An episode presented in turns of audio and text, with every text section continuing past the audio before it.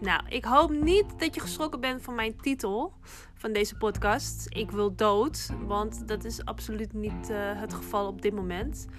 Maar um, ik heb zeker wel momenten gehad dat ik dat heb gedacht en me ook gewoon zo gevoeld heb dat ik dat wilde. En dat is eigenlijk op jonge leeftijd al ontstaan. Omdat depressies als een uh, rode draad door mijn leven gaan. En um, ik al op jonge leeftijd al in aanmerking kwam met mensen, met dierbare mensen om me heen. Die ook aan depressies lijden. En um, waardoor ik al op jonge leeftijd ook al bij psychologen liep en uh, in therapie ging. Um, ik denk dat ik, hoe oud was ik? Ik denk dat ik een jaartje of 18 was of zo. Toen ik al bij een psycholoog uh, terecht kwam.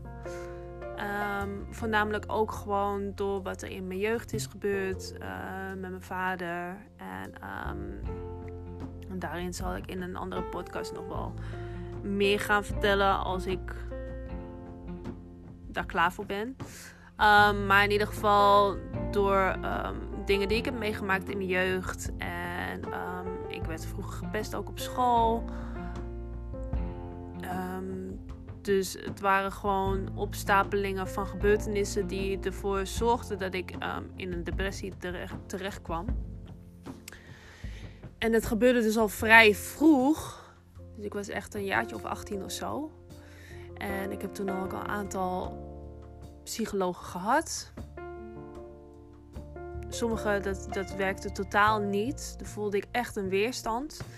En de laatste psycholoog die ik heb gehad, dat was een vrouwelijke psycholoog. Um, en bij haar kon ik echt, uh, echt wel mijn ei kwijt, zeg maar. En ik voelde me heel erg op mijn gemak en vertrouwd. En dat is natuurlijk super belangrijk als je bij een wildvreemde je hele levensverhaal op tafel legt. Dus um, zij heeft me daarin wel echt heel goed geholpen. En dat is nu ook al, nou zeker, ik zat er gisteren nog aan te denken. Ik weet niet meer precies hoe lang het geleden is. Maar ik denk dat het zeker wel vijf jaar, misschien zelfs nog wel langer geleden is dat ik voor het laatst bij haar ben geweest. Um, op een gegeven moment zei ze ook van ja, ik denk niet dat het nog zin heeft dat je nog terugkomt voor nog meer sessies. Um, en dat terwijl in eerste instantie dacht ze dus dat ik misschien wel borderline had. Dus ze heeft ook echt allemaal uh, testen bij me gedaan. Um, om te kijken of dit zo was. En gelukkig is dat niet zo. Maar ergens denk ik ook wel heel eerlijk dat iedereen wel een beetje last heeft van borderline af en toe. ik bedoel, iedereen heeft wel momenten dat, uh, althans, ja, ik denk dat er heel veel mensen zijn die momenten hebben dat ze zich het ene moment heel goed voelen en dat het zo kan omslaan. Althans, daar kan ik best wel last van hebben. Dat ik gewoon het ene moment kan ik me heel goed voelen. Dan heb ik het gevoel alsof ik de hele wereld aan kan. En dat kan twee minuten later kan dat gewoon totaal omslaan. En soms weet ik ook gewoon echt niet waar het vandaan komt. Dat ik echt denk van waarom voel ik me opeens zo? Soms weet ik het wel, want dan ben ik omringd door mensen die gewoon een soort van energie bij zich hebben, waardoor mijn energie gewoon echt gelijk below zero dropt gewoon. En um, waardoor ik gewoon gelijk in een hele lage energiefrequentie zit en me heel kut voel. um, dus dan, dan weet ik wel waar het vandaan komt. Maar soms komt het gewoon echt out of the blue. En dan denk ik echt bij mezelf van waar komt dit dan vandaan? En um, daarom ben ik dus ook getest op borderline. Omdat ze dus dacht dat, ja, weet je, het is natuurlijk wel een soort van symptoom die mensen met borderline hebben. Maar gelukkig, uh, dat was dus niet het geval. Ik kan gewoon af en toe gewoon neerslachtig zijn. En um, wat ik al zei, soms weet ik wel waar het vandaan komt. En soms weet ik absoluut niet waar het vandaan komt.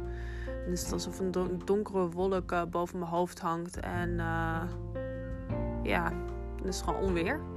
Gelukkig ben ik er nu wel uh, beter in geworden om dat zeg maar heel snel weer te switchen. En ehm, mede dankzij cursussen die ik heb gevolgd, heel veel te lezen. Maar ook door mijn mindset coach, die ik, uh, die ik toen in de hand heb genomen. Um, en ook om te beseffen dat, wat ik ook al in een andere podcast zei, dat je gedachten, wat je denkt, zijn zo krachtig. Dat je heel veel dingen zelf in de hand hebt. Dus hoe jij je voelt, hoe je dag eruit komt te zien, um, heb je min of meer eigenlijk al in de hand door de dingen die je denkt. Wat je denkt, dat trek je aan en waar je op focust, dat, dat groeit alleen. Dus door die bewustwording ehm, kan ik me ook veel sneller zeg maar uit zo'n negatieve mindset herpakken eigenlijk.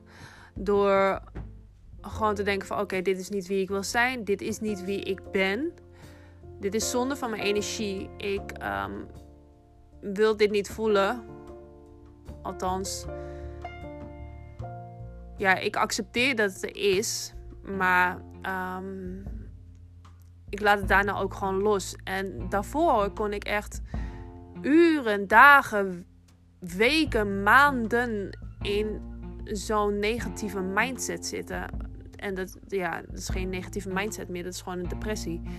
En um, wat ik ook al in mijn introductiepodcast zei, is dat ik toen met mijn verjaardag een aantal jaar geleden, twee jaar geleden nu, bijna, dat ik ook in zo'n zwart diep gat zat.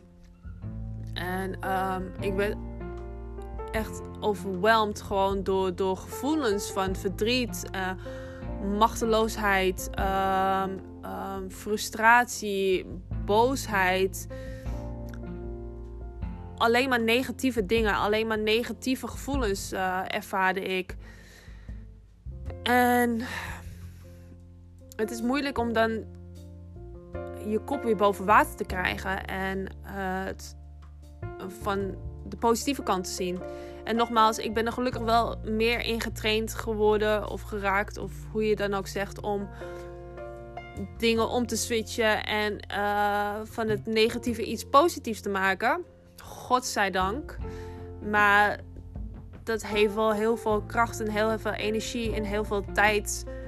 Um, en heel veel, vooral heel veel um, innerlijke werk um, gekost eigenlijk. Gewoon echt door diepe dalen. Heel veel toelaten qua gevoel ook gewoon. Want ja, zoals ik uh, volgens mij vorige week ook zei, dat ik natuurlijk ook wel gewoon mezelf telkens verloor in uh, drank en drugs. En uh, dat is natuurlijk gewoon een vlucht. Het is een, een uitvlucht voor je gevoelens, voor je, voor je ware ik. Niet die pijn willen voelen, niet de pijn onder ogen willen zien, niet, niet, niet de angsten onder ogen willen zien. En um, daar ga ik nu gewoon keihard, weet je, ik ga er gewoon keihard doorheen. Um, ik bedoel, drank en drugs kunnen me echt gestolen worden. Ik bedoel, als ik nu één of twee drankjes op heb, dan heb ik al een hoofdpijn van hier tot met Tokio. En zo voel ik me dan de hele dag daarna. En heb ik echt zoiets van: het is me gewoon echt niet meer waard. Dus van iemand die ieder weekend helemaal naar de kloten ging, naar de persoon die ik nu ben, die eigenlijk geen druppel alcohol meer drinkt, uh, uh, drugs. Nou, weet, weet, ik ook niet hoe lang het geleden is dat ik dat voor het laatst heb gedaan. Of uh, helemaal tot het gaatje ben gegaan. Dat is zo'n switch. Maar ik voel me er zoveel beter bij. En ook al moet ik soms door die pijnlijke momenten en ook al word ik opeens overmand door, door negatieve gedachten of door verdriet, door, door dingen waar ik dan aan zit te denken. Um, ik omarm het en ik accepteer dat het er is. En besef dat het er ook bij hoort. Dat de, de diepe dalen dus de, nodig voor zijn om de hoge pieken te waarderen. En ook om te zien. Als je leven alleen maar één stijgende lijn zou zijn. Of, of, of de hele tijd neutraal zou zijn en het zal alleen maar goed en goed en goed en goed gaan, dan waardeer je dat ook niet meer. En ik kan echt met, met volle overtuiging zeggen dat ik gewoon echt de mooie momenten zoveel meer waardeer, omdat ik weet hoe het is om die shitmomenten ook mee te maken.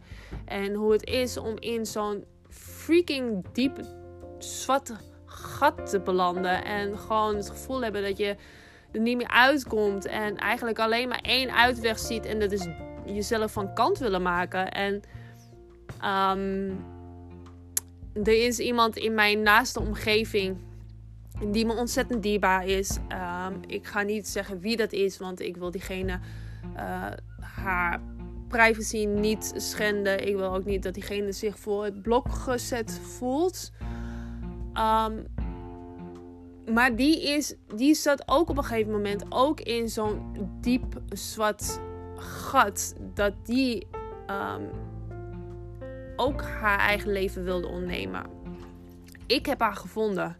En ik heb haar leven gered. En ik kon nooit begrijpen um, waarom iemand dat zou doen.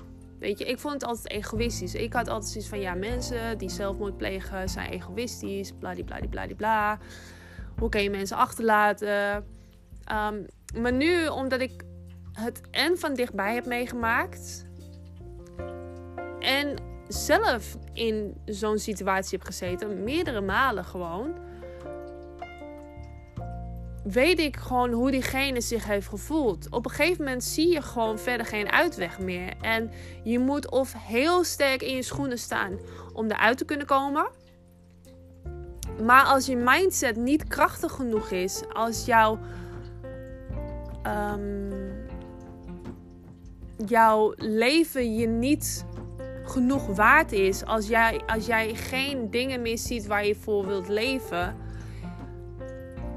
dan is dat de enige uitweg op dat moment. Uh, ik heb ook nog een andere jongen gekend die heeft ook zelfmoord gepleegd.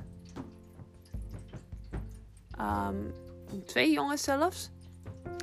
En um, de laatste jongen um, die dat heeft gedaan, die, is me, die was me heel dierbaar ook. Daar heb ik mee samengewerkt uh, een langere tijd in een uh, club Um, en ik kan me heel goed herinneren toen ik bij hem thuis was. En dat is nu, denk ik, hoe lang is dat geleden? Zes jaar geleden of zo, denk ik. Misschien wel iets langer.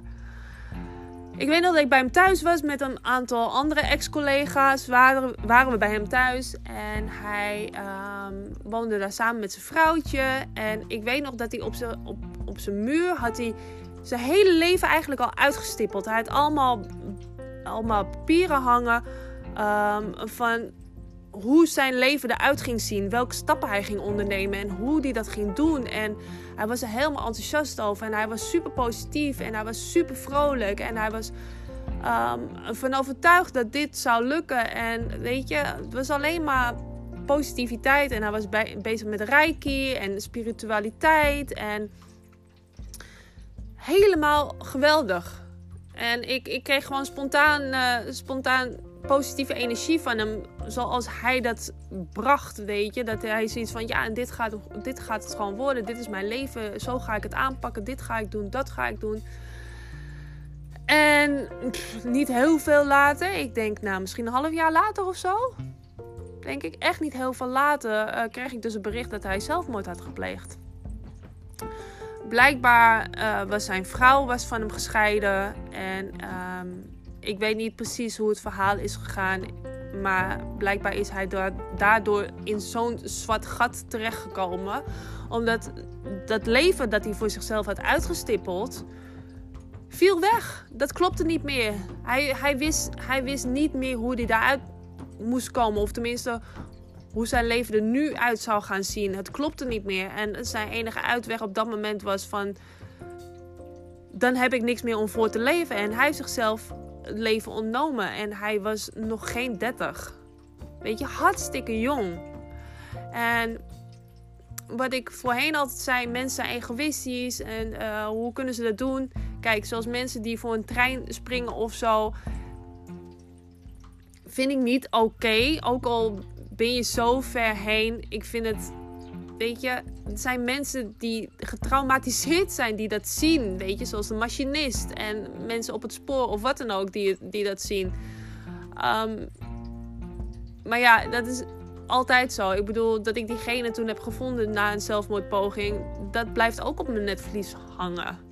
En dat zijn ook dingen die ik niet vergeet. Dus uiteindelijk is er altijd wel, um, zijn er altijd wel mensen die erdoor getraumatiseerd raken. Of uh, die het de rest van hun leven bij zich brengen. Dus het maakt eigenlijk nog ineens uit hoe je het doet. Want dat mensen getraumatiseerd raken of het nooit meer vergeten, dat gebeurt altijd. Maar goed, um, ja, hij, hij, hij heeft gewoon zichzelf het leven ontnomen. En dan ben je nog ineens 30. Dan heb je eigenlijk nog een hele leven voor je. En uh, dan zit je in zo'n diep zwart gat. En dan ben je niet sterk genoeg qua mindset, weet je. En dan heb je niet meer iets om voor te leven dat dat je enige uitweg is. Dat is gewoon super, super triest. Dat is echt heel triest. En mijn eerste echte poging, zeg maar. Nou, ik heb eigenlijk maar één poging gedaan om mijn, mezelf het leven te ontnemen. Was na een verbroken relatie. En op dat moment, je zit zo in je eigen verdriet. Je, je ziet alleen je verdriet. Je kan, je kan je niet meer focussen op de positieve dingen. Je, je zit zo diep erin dat, dat je denkt dat het leven niet meer beter kan worden. Dus dan, dan maar gewoon niet meer leven. En ik kan er nu om lachen. Maar op dat moment was het wel echt heel triest. Ik zie mezelf daar nog zitten. En ik denk dat ik toen een jaar of. Ik denk ja, een jaar of 22, 23 was of zo. Dus het was net na een verbroken relatie. Ik weet dat ik mijn ex toen uh, aan de telefoon heb gehad of zo. Was, er was iets. Ik had hem gesproken. Of ik had gehoord dat hij bij zijn nieuwe vriendin zat er was iets in ieder geval wat mij dus helemaal um, verslag maakte. En um, ik weet nog dat ik die avond nog moest werken in de club. En het was volgens mij op een vrijdag of een zaterdagavond was dat in ieder geval. Het was in het weekend. En ik heb toen een aardappelschilmesje gepakt.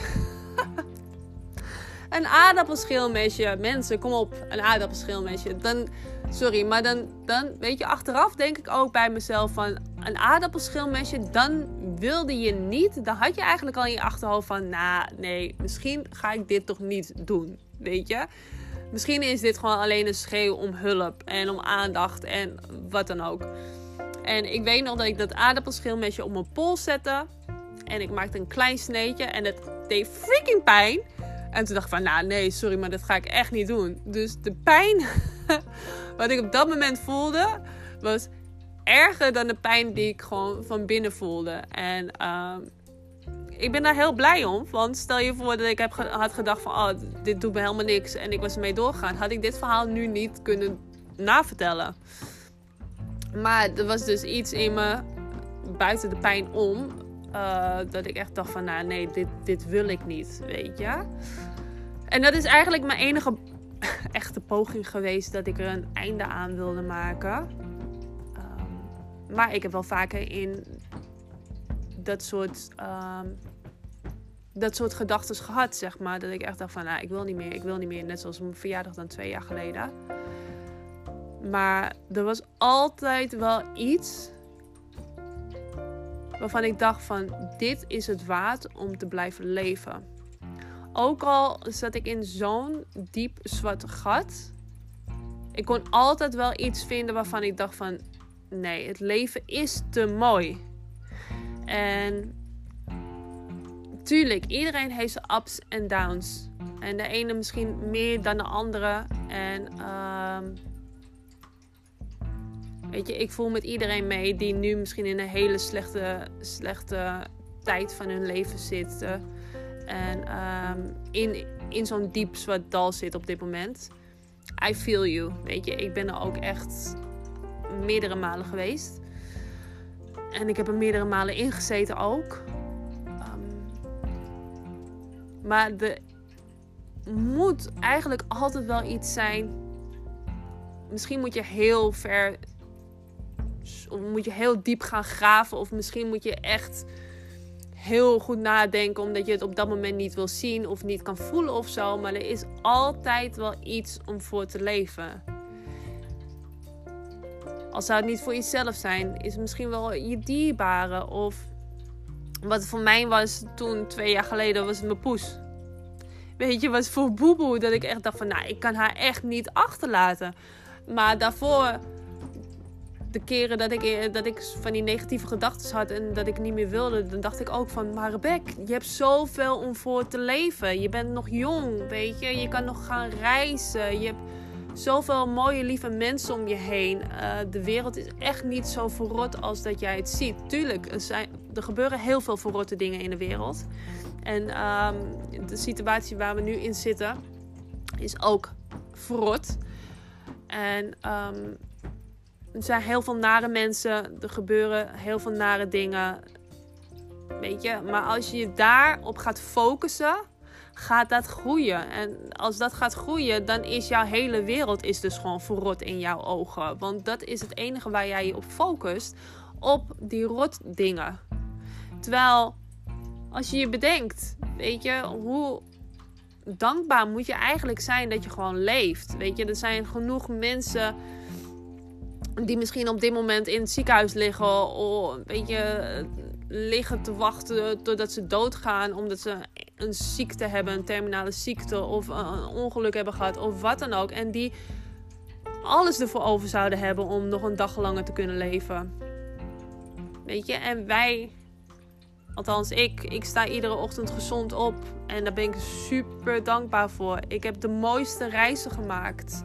Ik heb de mooiste mensen leren kennen. Ik heb de mooiste dingen meegemaakt. Ik heb de meest verrotte dingen meegemaakt. Ik heb de meest kut dingen meegemaakt. Ik heb heel veel verdriet gekend. Ik heb heel veel pijn gekend. Ik heb heel veel pijn gevoeld. Um, heel veel tranen gelaten. Maar ik heb ook zoveel vreugde gekend. Ik heb zoveel mooie dingen gekend. En nog steeds. Ik kan super, super, super blij worden als ik op mijn werk ben en er komt een klant binnen met een hond. Hoe zagrijnig ik ook ben op dat moment voordat de klant binnenkomt. Als een klant binnenkomt met een hond, ben ik gelijk om. Dan is mijn humeur is gewoon gelijk gestegen van beneden 0 naar uh, plus 100. Want dan ben ik gewoon super vrolijk en dan voel ik weer die dankbaarheid en dan voel ik weer die liefde. En dan denk ik van ja, als dit zoiets kleins me al heel blij maakt, weet je, hoe gelukkig zou ik eigenlijk dan wel niet moeten zijn met alles wat ik heb. Ik bedoel, ik heb een dak boven mijn hoofd. Ik heb eten in mijn koelkast. Ik heb mijn allerliefste boeboe heb ik bij me elke dag. Ehm, ik heb werk. Ik heb uh, geld op mijn bank staan. Ik heb geld in mijn portemonnee. Ik heb uh, gereisd. Ik heb, ik heb... In Turkije heb ik mijn familie zitten waar ik super dankbaar voor ben. Ik heb in Amerika heb ik vrienden zitten. Ik heb de mooiste tijden meegemaakt in het buitenland. Ik heb alleen gereisd. Ik ben mezelf tegengekomen. Ik ah, ja, weet je, ik, uh, mijn hart is zo honderdduizend keer gebroken. It's all part of life. En um, ik had het voor geen goud willen missen. Want als dit me niet allemaal was overkomen, dan had ik niet zoveel waardering gehad voor het leven. Weet je, dan had ik het leven maar voor lief genomen en dan had ik eh, alles maar als normaal gezien en als vanzelfsprekend. Maar het is niet vanzelfsprekend. Het is niet vanzelfsprekend dat je gelukkig bent. Daar moet je wat voor doen. En nogmaals, je hebt het zelf in de hand. Waar jij je op focust, dat groeit. Dus ga jij je focussen op de dingen die je niet hebt, op de negatieve dingen die je meemaakt, gaat dat alleen maar groeien.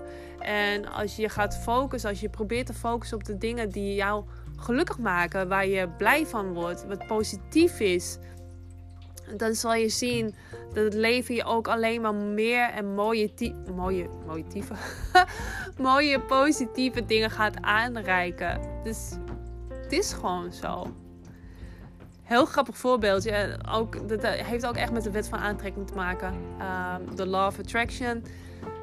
dit was zo grappig vandaag.